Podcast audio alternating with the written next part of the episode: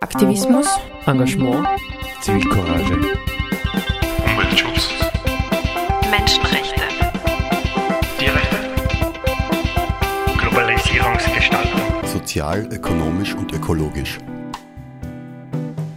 Kultur und Politik in Graz verstrickt. Hallo und herzlich willkommen. Karin Schuster begrüßt euch in der Sendereihe In Graz verstrickt auf Radio Helsinki 92,6. Diese Stunde steht ganz im Zeichen der Gemeinwohlökonomie. Christian Felber war am 11. Dezember 2012 in Graz, eingeladen von verschiedenen Vereinen und Initiativen, unter anderem von Attac Graz, und er referierte auf der Katholisch-Pädagogischen Hochschule in der Langegasse. Ich konnte Christian Felber für ein Interview gewinnen und so hört ihr in dieser Stunde einen Teil seines Referats und das Interview. Und zu Beginn nun stellt er sich vor und beschreibt seinen universitären Werdegang. Überlege, ob ich noch zu mir selbst ein, äh, eine einleitende Bemerkung machen soll. Ja, vielleicht, ähm, dass ich kein Ökonom bin was mir in manchen Medien immer wieder auch vorgeworfen wird, äh, abwechselnd Traumtänzer oder zeitgenössischer Tänzer.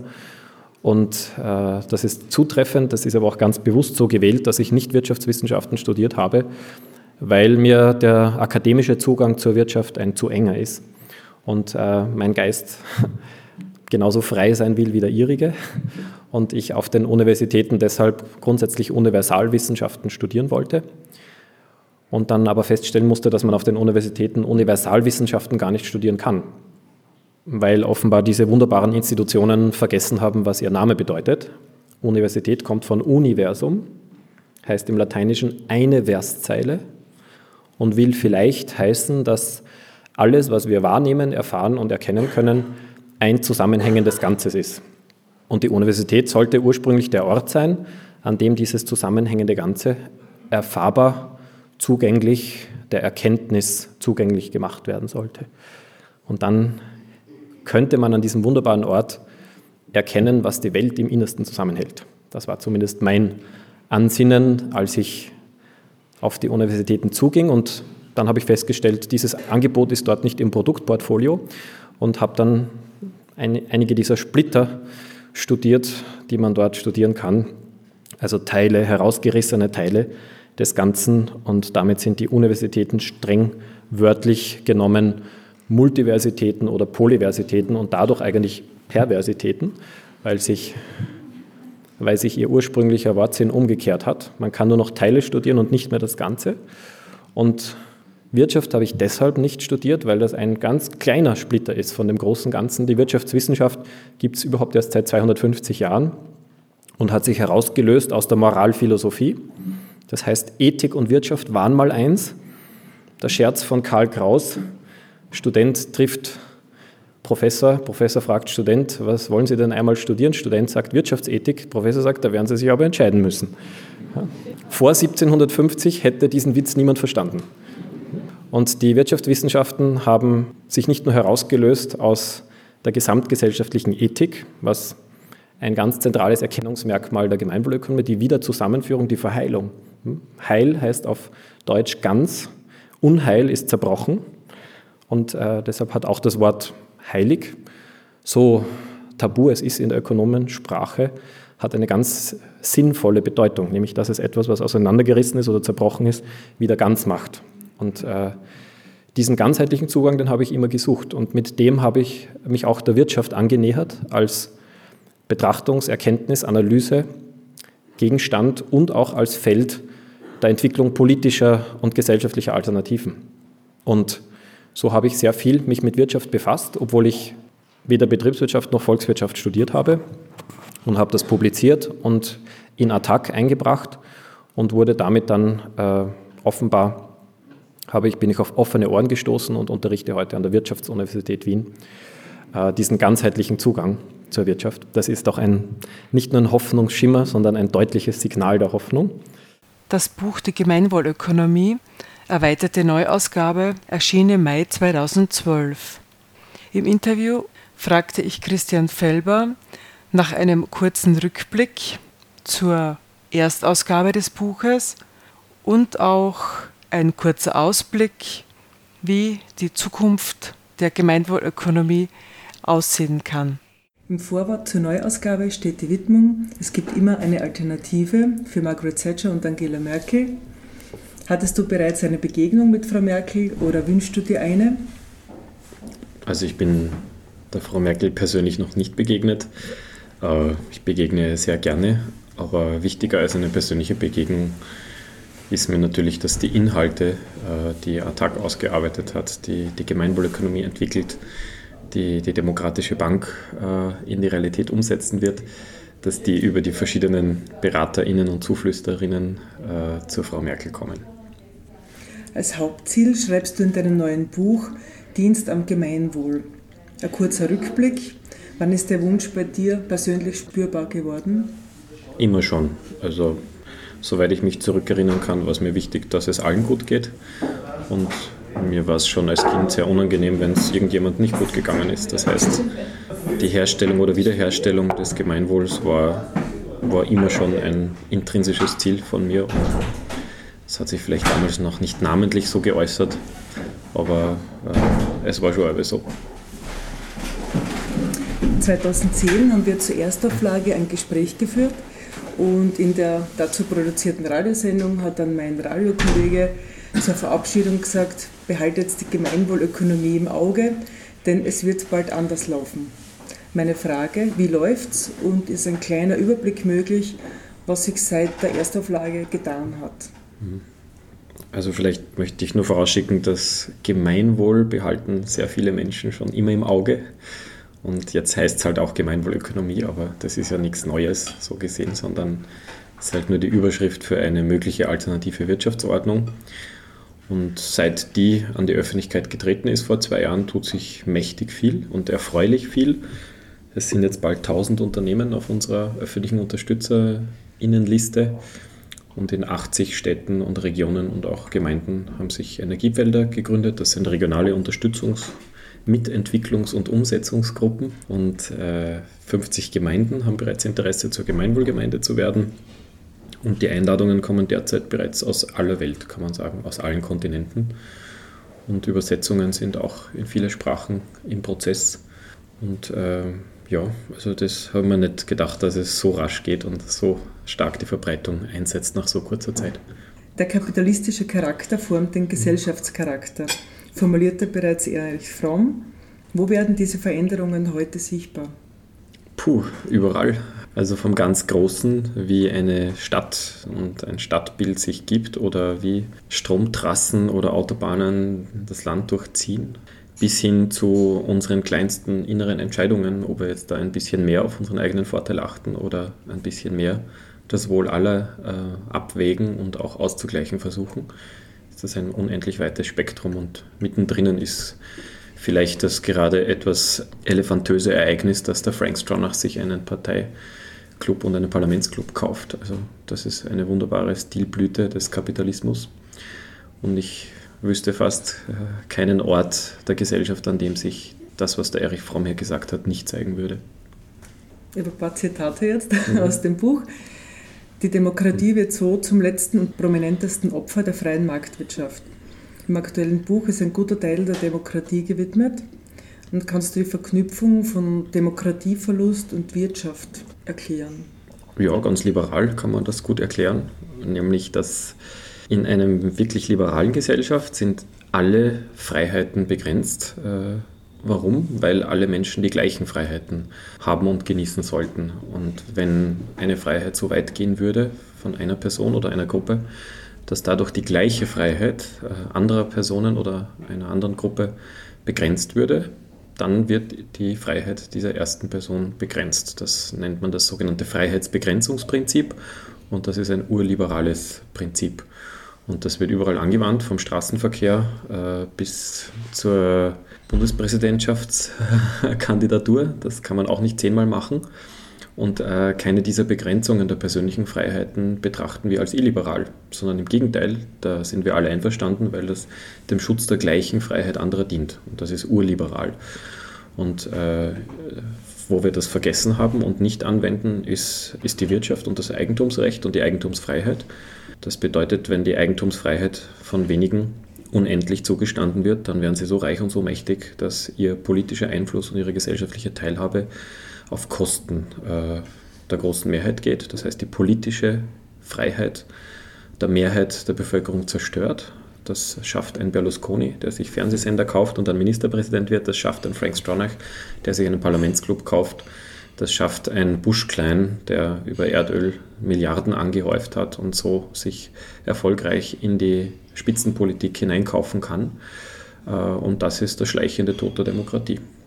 Das bedeutet, dass man auch die Eigentumsfreiheit dort begrenzen müsste, wo ein noch höheres Ausmaß an Privateigentum in den Händen der einen die gleichen politischen und gesellschaftlichen Teilhabemöglichkeiten anderer begrenzt und wo diese Grenze dann äh, sein könnte, das kann nur der demokratische Souverän herausfinden. Ähm, mir ist es äh, gleichgültig, ob das bei 10 Millionen Euro ist oder bei 100 Millionen Euro oder bei 5 Millionen Euro. Äh, wichtig ist mir nur, dass man auch die Begrenzung dieser Freiheit äh, demokratisch diskutiert und entscheidet. Die Suche nach einem besseren Demokratiemodell ist das wichtigste politische Projekt der nächsten Jahre. Wer wird sich dessen annehmen?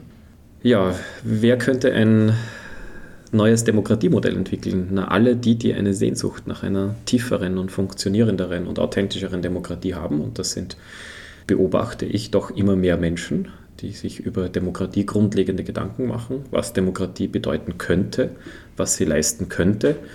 Ich selbst habe Demokratie noch in der Schule gelernt, als wäre das die einzig mögliche vernünftige Staatsform, die aber einmal eingetreten ist in unsere Geschichte und seither gilt sie. Also etwas vollkommen Statisches, äh, um, das man sich auch nicht kümmern braucht, weil es ja da steht sozusagen.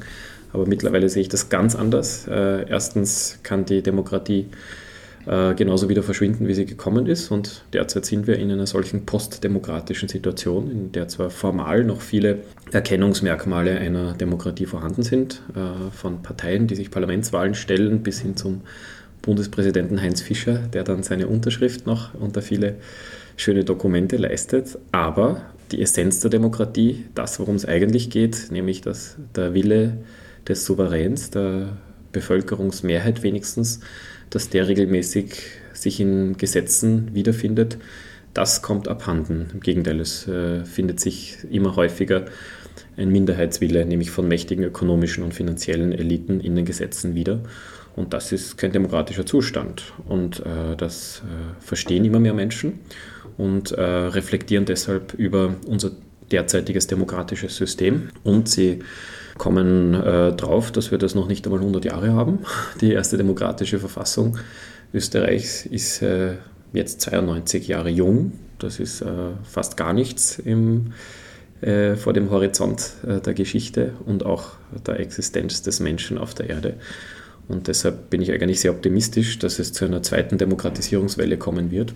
Vielleicht anlässlich des 100. Geburtstages der ersten demokratischen Verfassung, pardon, der ersten Verfassung eines demokratischen Staates, weil demokratisch kann man die österreichische Bundesverfassung ja nicht zur Gänze bezeichnen, weil sie nicht vom Volk bestätigt wurde. Und eine demokratische Verfassung hm, müsste meiner Meinung nach von der Bevölkerung in Auftrag gegeben werden und dann auch angenommen werden. Das gilt weder für das Grundgesetz in Deutschland noch für die Verfassung in Österreich. Und äh, deshalb bin ich fest überzeugt, dass es in den nächsten Jahren zu einer Verfassungsbewegung kommen wird, in der nicht nur die ungerechte Wirtschaftsordnung umgeschrieben wird oder eine unvernünftige Geldordnung umgeschrieben wird oder eine, vielleicht ein ganz anderes Bildungswesen aufgesetzt wird als das gegenwärtige.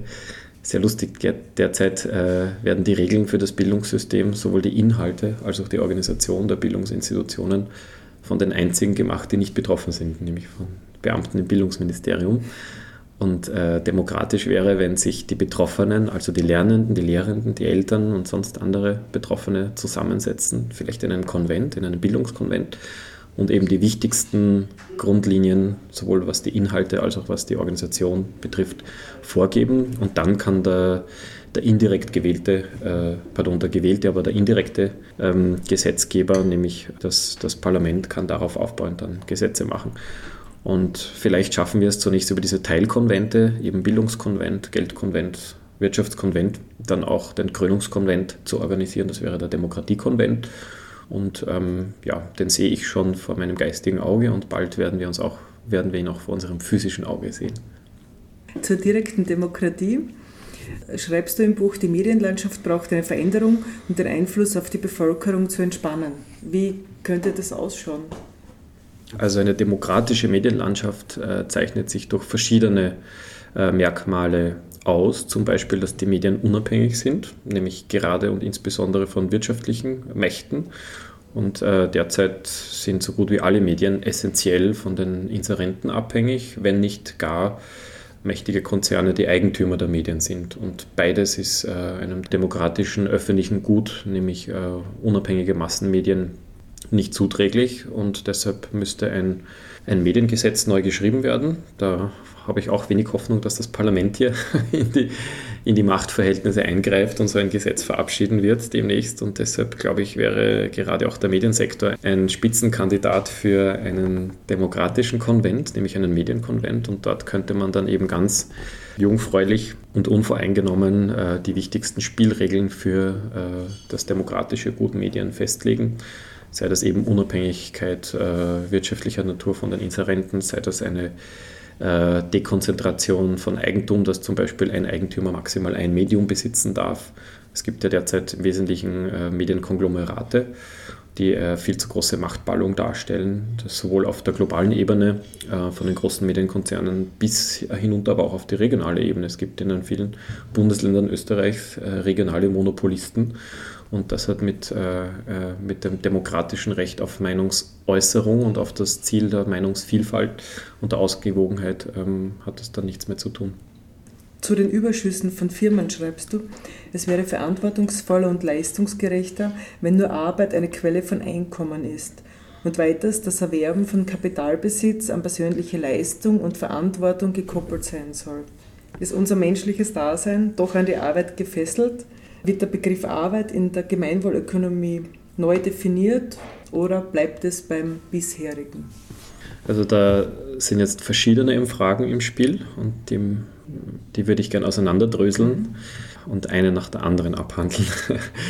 Die erste Fragestellung oder der erste Vorschlag ist, dass äh, dass es für den Umstand des Besitzens keine Einkommen mehr gibt. Also dass es keine Besitzeinkommen oder ja, äh, Vermögenseinkommen gibt. Das ist das eine. Das würde dann einer, einer echten Leistungsgesellschaft näher kommen. Und äh, dieses Argument ist vor allem an jene gerichtet, die äh, glauben, dass wir derzeit in einer Leistungsgesellschaft leben oder denen eine Leistungsgesellschaft wichtig ist. Ähm, die sollen dann erklären, wieso man zum Beispiel ähm, erben darf überhaupt, obwohl das ja keine Leistung ist und auf Erbschaften dann zweitens keine Steuern zahlt. Das ist äh, ein Attentat gegen die Leistungsgesellschaft und dem dient sozusagen dieser erste Aspekt. Äh, der zweite Aspekt ist dann, dass es natürlich nicht nur gegen Erwerbsarbeit Einkommen gibt, sondern auch gegen Bedürftigkeit. Also wenn jemand nicht in der Lage ist, einer Erwerbsarbeit nachzugehen oder andere wertvolle gesellschaftliche Aufgaben verrichtet. Das ist dann der dritte Aspekt. Dann soll es dafür ähm, auch ein Einkommen geben, aber das könnte man ja hm, theoretisch als Erwerbseinkommen bezeichnen. Man kann es auch als ein anderes Einkommen bezeichnen. Für die, die überhaupt nicht arbeiten können, dann würde ich vorschlagen, das als Solidaritätseinkommen zu bezeichnen. Und äh, für die, die gesellschaftlich wertvolle Aufgaben wahrnehmen, die derzeit auf dem Erwerbsarbeitsmarkt nicht vermittelt werden, das äh, beginnt beim großen Bereich der sogenannten Care Economy, also bei den Beziehungsarbeiten von der Kinderbetreuung über die Krankenpflege, die Seniorenpflege oder aber auch die Sterbendenbegleitung. Das sind ja hochwertvolle Beziehungsarbeiten und die könnte man zum Beispiel definieren als öffentliche Güter, als äh, öffentliche Dienstleistungen und die Menschen, die diese hochwertvollen Arbeiten verrichten, dann entsprechend entlohnen dafür. Äh, das wird aber äh, in meiner äh, Begriffswelt einem Erwerbseinkommen mehr entsprechen als einem anderen Einkommensbegriff. Dann kann man natürlich hier unendlich weitergehen und zum Beispiel die Pflege ökologischer Güter und ökologische Leistungen, aber auch Muße oder Kunst oder andere Leistungen, die ja für eine Gesellschaft immer auch wichtig sind. Eine Gesellschaft braucht Musikgängerinnen und braucht Naturkennerinnen und braucht Menschen, die etwas anderes tun äh, als die Norm. Und warum soll es da nicht auch definierte Leistungen geben, die dann auch entlohnt werden? Bis hin zu einem, einer Erwerbsarbeitspause für alle Erwerbsarbeitenden. Wir nennen das Freijahr. Und in diesem Freijahr, dass man zum Beispiel alle zehn Jahre einschalten könnte, damit das, die Erwerbsarbeit nicht äh, uns total dominiert, 40 Jahre lang, das könnte man dann auch noch einmal anders nennen als ein äh, Erwerbsarbeitseinkommen. Und das wäre auch kein Solidaritätseinkommen, sondern das wäre dann einfach eine, eine Grundsicherung im Freijahr. Und äh, ja, in all diese Richtungen denkt die Gemeinwohlökonomie und forscht sie und ist hier keiner Weise abgeschlossen, sondern sie ist neugierig und lässt sich gern befruchten von inspirierten Menschen mit inspirierenden Ideen. Du siehst die Gemeinwohlökonomie gleich zu Beginn im Buch als eine Alternative von vielen. Die Erstausgabe ist mit dem Untertitel Das Wirtschaftsmodell der Zukunft benannt. Hat es da ein Umdenken gegeben, Kooperation statt Konkurrenz der Alternativen? Also bei mir hat es ein Umdenken gegeben in der Bedeutung, dass ich mich bei der Neuausgabe effektiv gegen meinen Verlag durchgesetzt habe.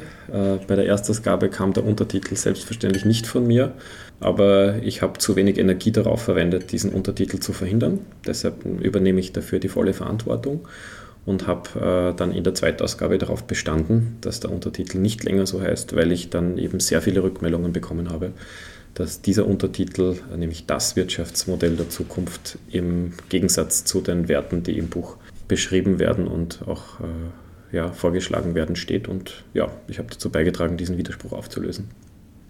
So, zum Abschluss zu den Umsetzungsstrategien. Kannst du einen kurzen Überblick nur geben, was so die nächsten anstehenden Pfeiler sind, die ihr anvisiert? Ja, die Strategie der Gemeinwohlökonomie-Bewegung oder des Gesamtprozesses Gemeinwohlökonomie ist eine sehr einfache, nämlich ein, ein langsames, organisches, aber breites, flächiges Wachstum von unten nach oben. In der Bedeutung, dass wir den kleinsten Einheiten der Gesellschaft ein konkretes Beteiligungsinstrument in die Hand geben äh, und damit jeder Privatperson, jedem Unternehmen und jeder Gemeinde als kleinste politische Einheit ja, eine ganz konkrete Einstiegshilfe anbieten. Und bei Unternehmen ist das eben das Instrument der Gemeinwohlbilanz. Das wird jetzt schon von ungefähr 300 Unternehmen in Anspruch genommen. Und bei Gemeinden ist es das Konzept einer Gemeinwohlgemeinde. Das bedeutet Verschiedenes. Wir haben hier ein Fünf-Sämchen-Modell entwickelt, so ähnlich wie beim Fünf-Sterne-System bei Hotels.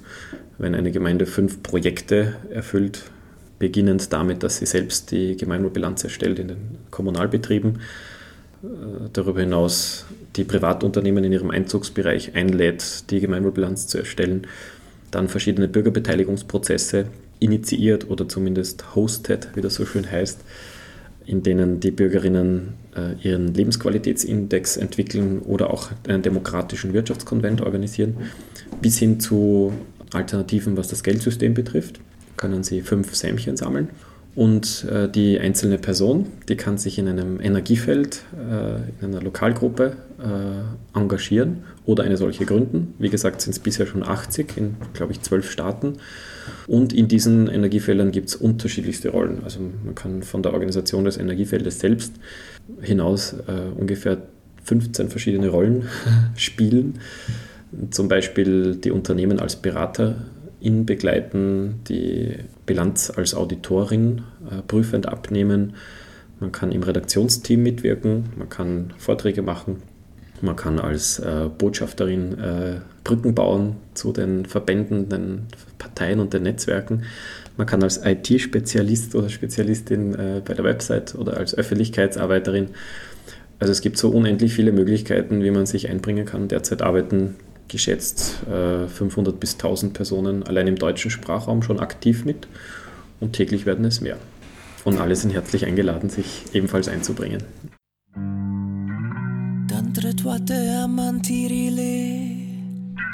Karene patine amonduro amalesh numayuna Distanza La soare aramas aceeași Dar cred totuși că în realitate N-am mazurat-o Când mă gândesc la tine Trăiești un sentiment placut Maria tale trair e m'appartina Timpulcio a ca un ro Timpulcio a ca un ro Dar mai bine a firsano I want you. I want you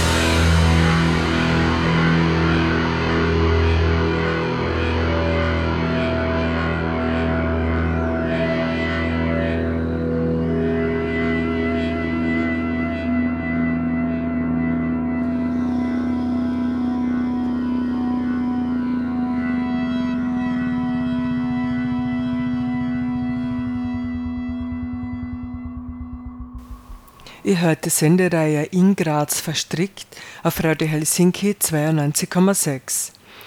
Heute zum Thema Gemeinwohlökonomie.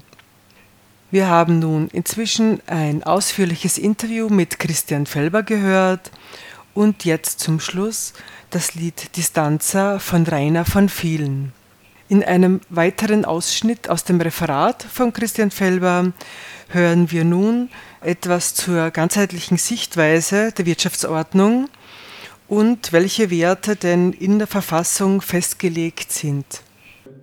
und damit gleich zu diesem ganzheitlichen Zugang. Ich glaube, es gibt eine ganz starke, weit verbreitete Sehnsucht nach einer ganzheitlichen Wirtschaftsordnung, wo dieses einseitige Überschießen in das Zahlenmessen, nämlich in das Finanzkennzahlenmessen, wo dabei nicht, dabei geht immer mehr Sinn verloren. Also es entsteht gerade eine, eine, eine, eine Hungerepidemie, eine weltweite Hungerpandemie in den Leitungsetagen der Unternehmen von immer mehr Menschen, die sich immer einseitiger mit diesen Finanzkennzahlen äh, auseinandersetzen müssen und zu einem viel zu wichtigen Teil ihres Lebens machen müssen. Da entsteht gerade ein riesiges Sinndefizit und das ist meine ganz große Hoffnung, dass äh, dieser Sinnhunger, der da entsteht, ähm, die Sehnsucht nach Heilung, nach Ganzwerdung ernähren wird und dass deshalb immer mehr Menschen umsteigen werden, aussteigen werden, mithelfen werden, die Betrachtung wieder ins Lot zu bringen, wieder ganzheitlich zu machen, die anderen Zielsetzungen von den ökologischen Lebensgrundlagen über die unbezahlte Arbeit, den sozialen Zusammenhalt, das Vertrauen und die Beziehungsqualität, das wieder äh, mindestens gleichrangig in die Betrachtung all derer, die am Wirtschaftsprozess und am Wertschöpfungsprozess beteiligt sind, zu rücken und darauf abgestimmte eine darauf abgestimmte Wirtschaftsordnung zu entwickeln. Beginnend bei der, bei der Zielsetzung und Erfolgsmessung, das ist aus, aus meiner Sicht der Kern, das werde ich noch darlegen, aber es betrifft die gesamte Wirtschaftsordnung. Mit der derzeitigen Wirtschaftsordnung sind nicht nur vermutlich äh, die absolute Mehrheit von Ihnen hoch unzufrieden, sondern das ist bereits repräsentativ für die gesamte Bevölkerung. Die Bertelsmann Stiftung hat Umfragen getätigt die steht ja nicht gerade im Verdacht, die gegenwärtige Wirtschaftsordnung überwinden zu wollen. Und sie hat die Umfrage sogar wiederholt, weil sie offenbar den ersten Ergebnissen kaum glauben konnte. 88 Prozent der Befragten in Deutschland wünschen sich eine andere Wirtschaftsordnung, also in dieser Diktion. Nicht Reformen am System, ein anderes System. In Österreich, auf der Insel der Glückseligen, waren es 90 Prozent der Befragten erstmals 2010 und 2012 vor drei Monaten wiederholt die Umfrage. Und wohin die Reise gehen soll, da gibt es noch keine Details selbstverständlich, aber es gibt grobe Orientierungslinien. Und die groben Orientierungslinien, die sind im Wesentlichen die Werte, die wir bereits mehrheitsfähig in der Gesellschaft teilen.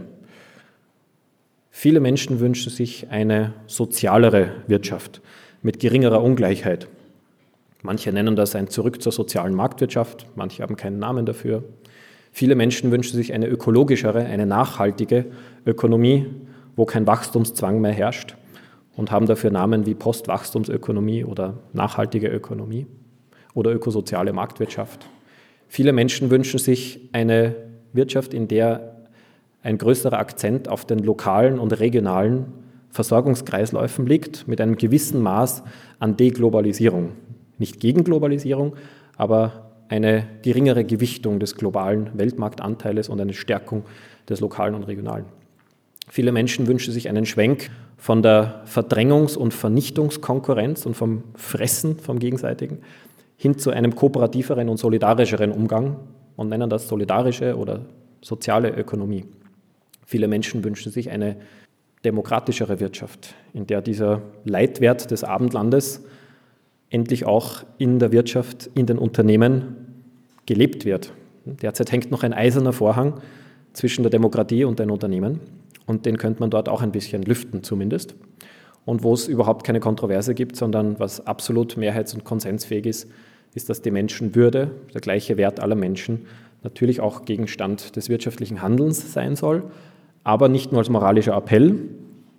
Das ärgert uns fast schon, weil es wäre nicht ausreichend, sondern messbar in den wirtschaftlichen Erfolgskennzahlen. Das wäre die Innovation. Und die gute Nachricht der Gemeinwohlökonomiebewegung ist, dass wir uns nicht entscheiden brauchen zwischen dem einen oder dem anderen, einer demokratischeren oder einer ökologischeren, einer sozialeren oder einer regionaleren, einer solidarischeren oder einer humaneren, menschenwürdigeren Wirtschaft, sondern wir können diese Grundwerte, die wir eigentlich als die häufigsten Verfassungswerte demokratischer Staaten wiedererkennen. Genau das sind sie. Menschenwürde, Solidarität, Gerechtigkeit, Nachhaltigkeit und Demokratie neben der Freiheit. Das sind die wichtigsten Verfassungswerte demokratischer Staaten heute schon. Und die Wirtschaft entspricht diesen wichtigsten Verfassungswerten zu wenig. Und die Menschen wünschen sich, dass die Wirtschaft stärker diesen Verfassungswerten entspricht oder ein höheres Maß an Verfassungstreue an den Tag legt. Das ist bereits der erste Zugang der Gemeinwohlökonomie und der Begriff der Gemeinwohlökonomie, der fasst unserer Auffassung nach diese Verfassungswerte, die wir heute bereits teilen, nur in einem sehr stimmigen Gesamtkonzept, in einem ganzheitlichen Gesamtbegriff zusammen.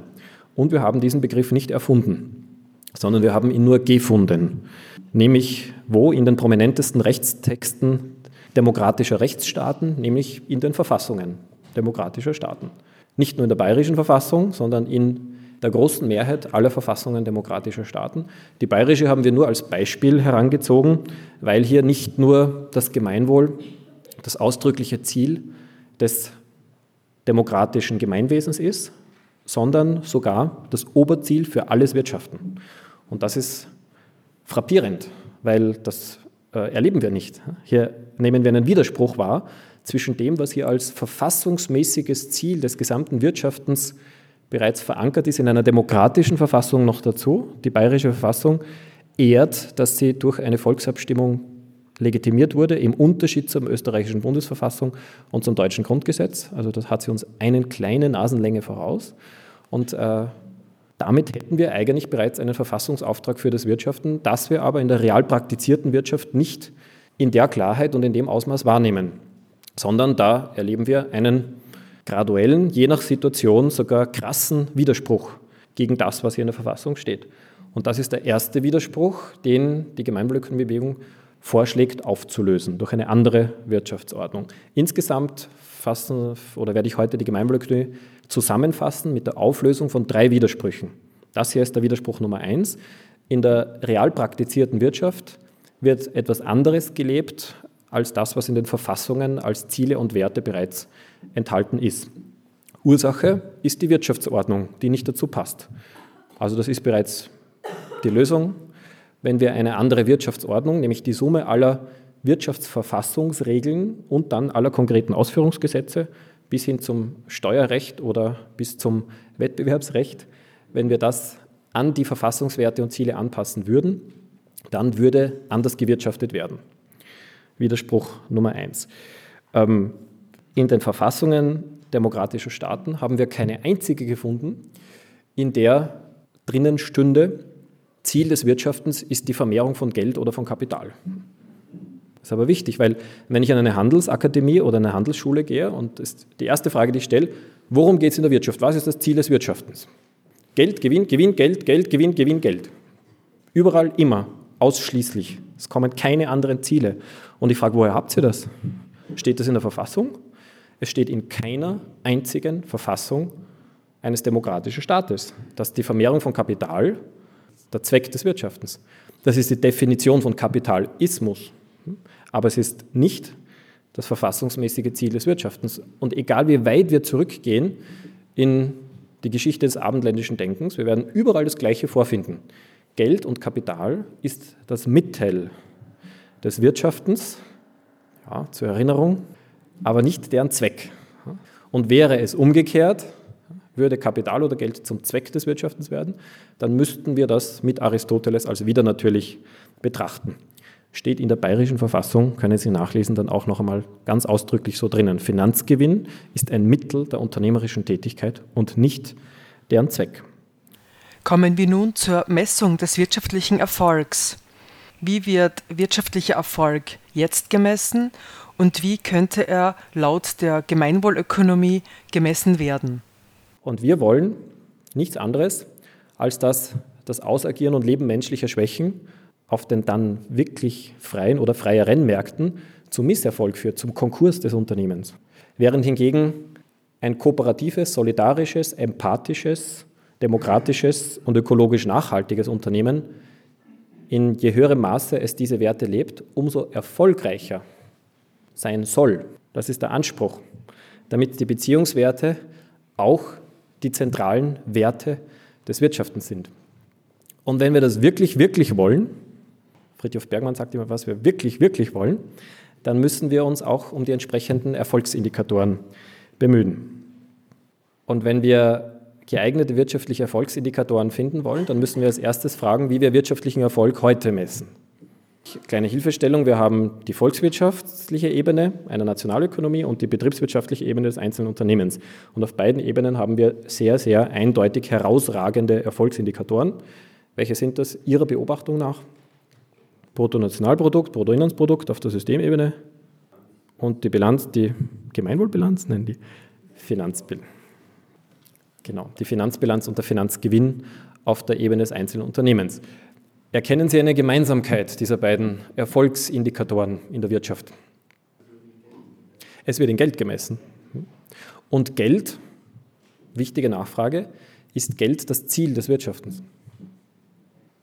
Das ist eine ganz wichtige Nachfrage. Nein, Geld ist das Mittel des Wirtschaftens. Und jetzt die Gretchenfrage. Hat irgendjemand von Ihnen schon irgendwann einmal in einem Projekt mitgearbeitet oder ein Projekt beobachtet, in dem der Erfolg des Projekts anhand der Mittel gemessen wurde und nicht anhand der Zielerreichung? Niemand? Doch? Schon mal? Ja? Nein, vorrangig. Wie wird, der, wie wird der Erfolg des Projekts vorrangig gemessen? An den Mitteln oder an der Zielerreichung?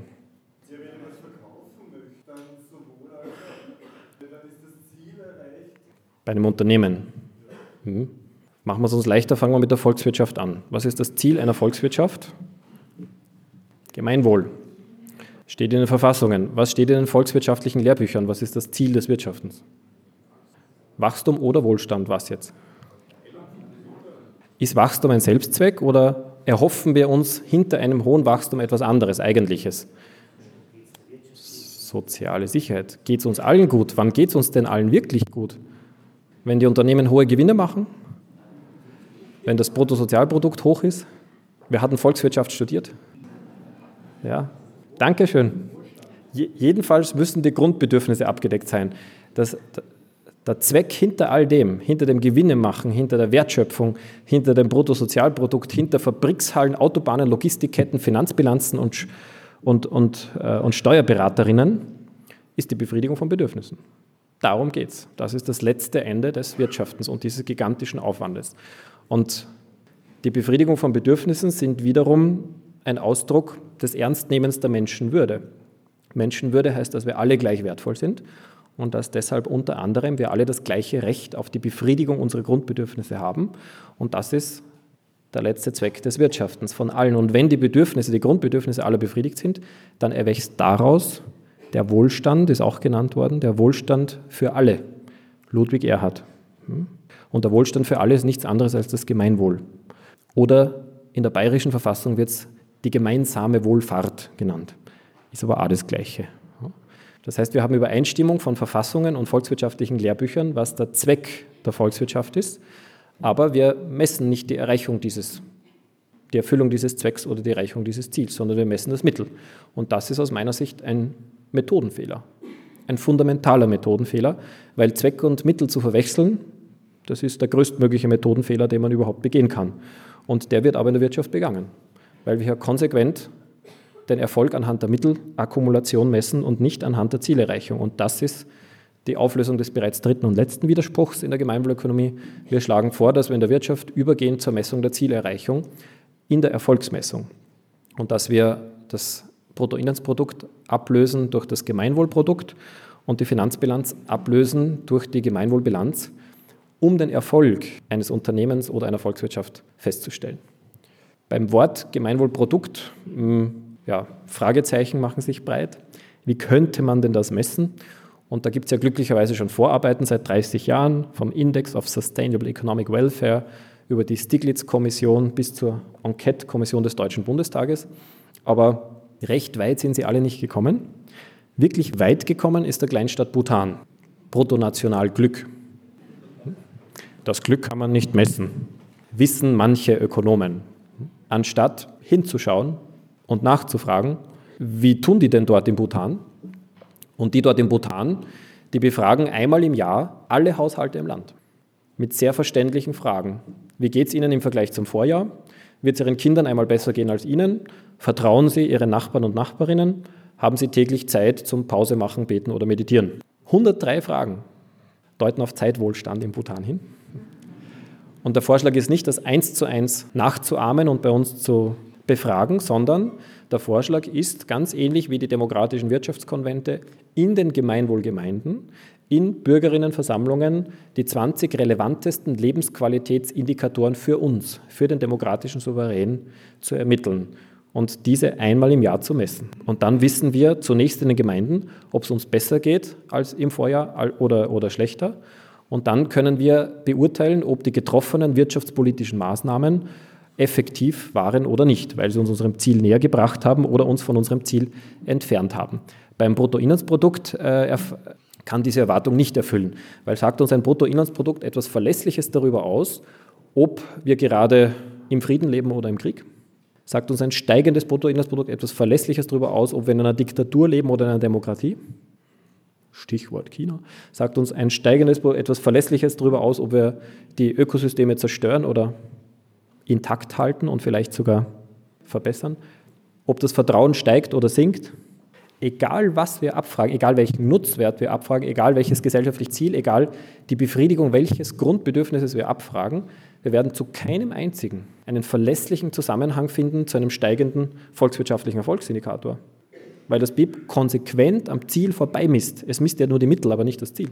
Und deshalb würden wir dann die Hunderten und Tausenden Gemeinwohlindizes auf der Gemeindeebene oder Lebensqualitätsindizes ebenfalls in einem Syntheseverfahren dann zu einem Gemeinwohlprodukt zusammenbauen oder synthetisieren.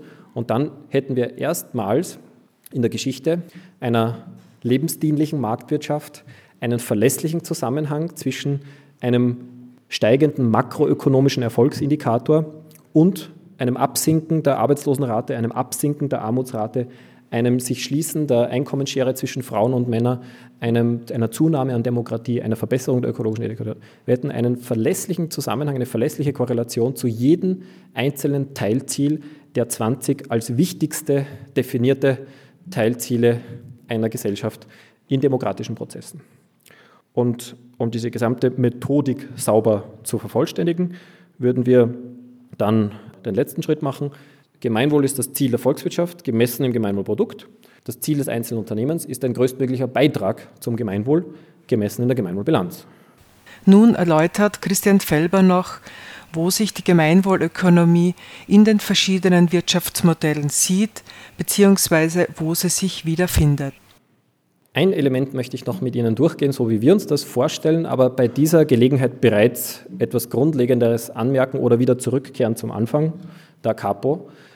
Wir haben uns für die 20 wichtigsten Rechtselemente einer Wirtschaftsordnung innovative Lösungen ausgedacht, aber wir fordern nicht, dass diese Inhalte, die von uns bisher entwickelt wurden, umgesetzt werden. Das wäre das alte politische Denken.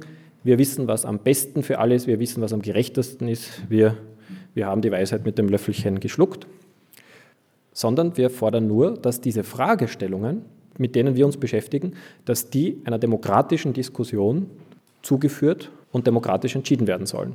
Und es müssen nicht einmal unsere Fragestellungen sein, sondern es kann der demokratische Souverän selbst die 20 relevantesten Fragestellungen einer für ihn stimmigen, seinen Werten und Bedürfnissen entsprechenden Wirtschaftsordnung festlegen und die dann eben zu diesem Wirtschaftsverfassungsteil verfestigen.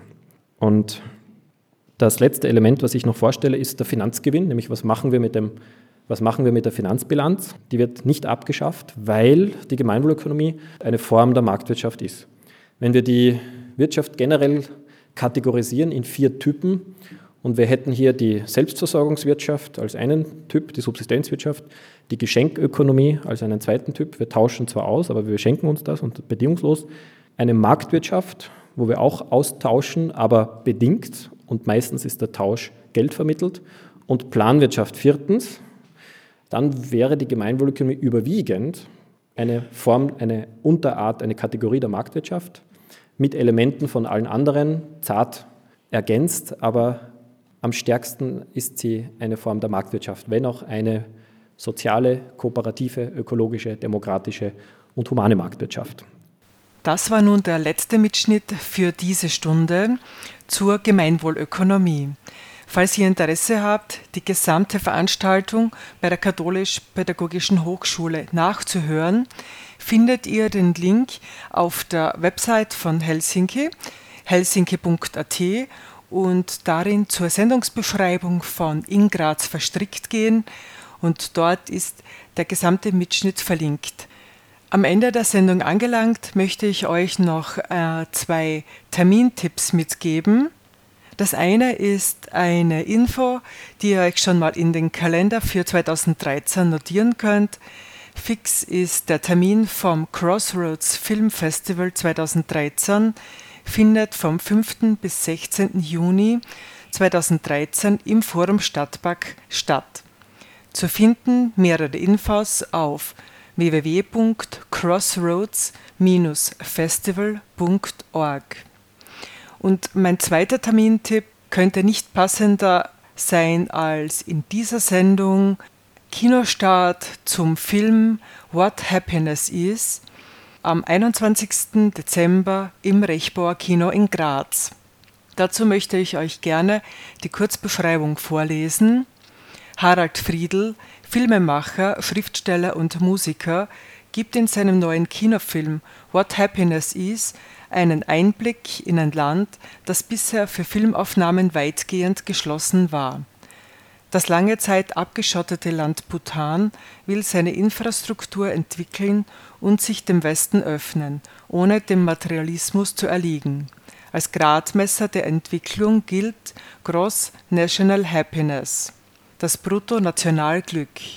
In einem weltweit einzigartigen Projekt sind Beamte des Ministeriums für Glück acht Monate lang unterwegs, um anhand eines Fragebogens das Glück im Land zu ermitteln.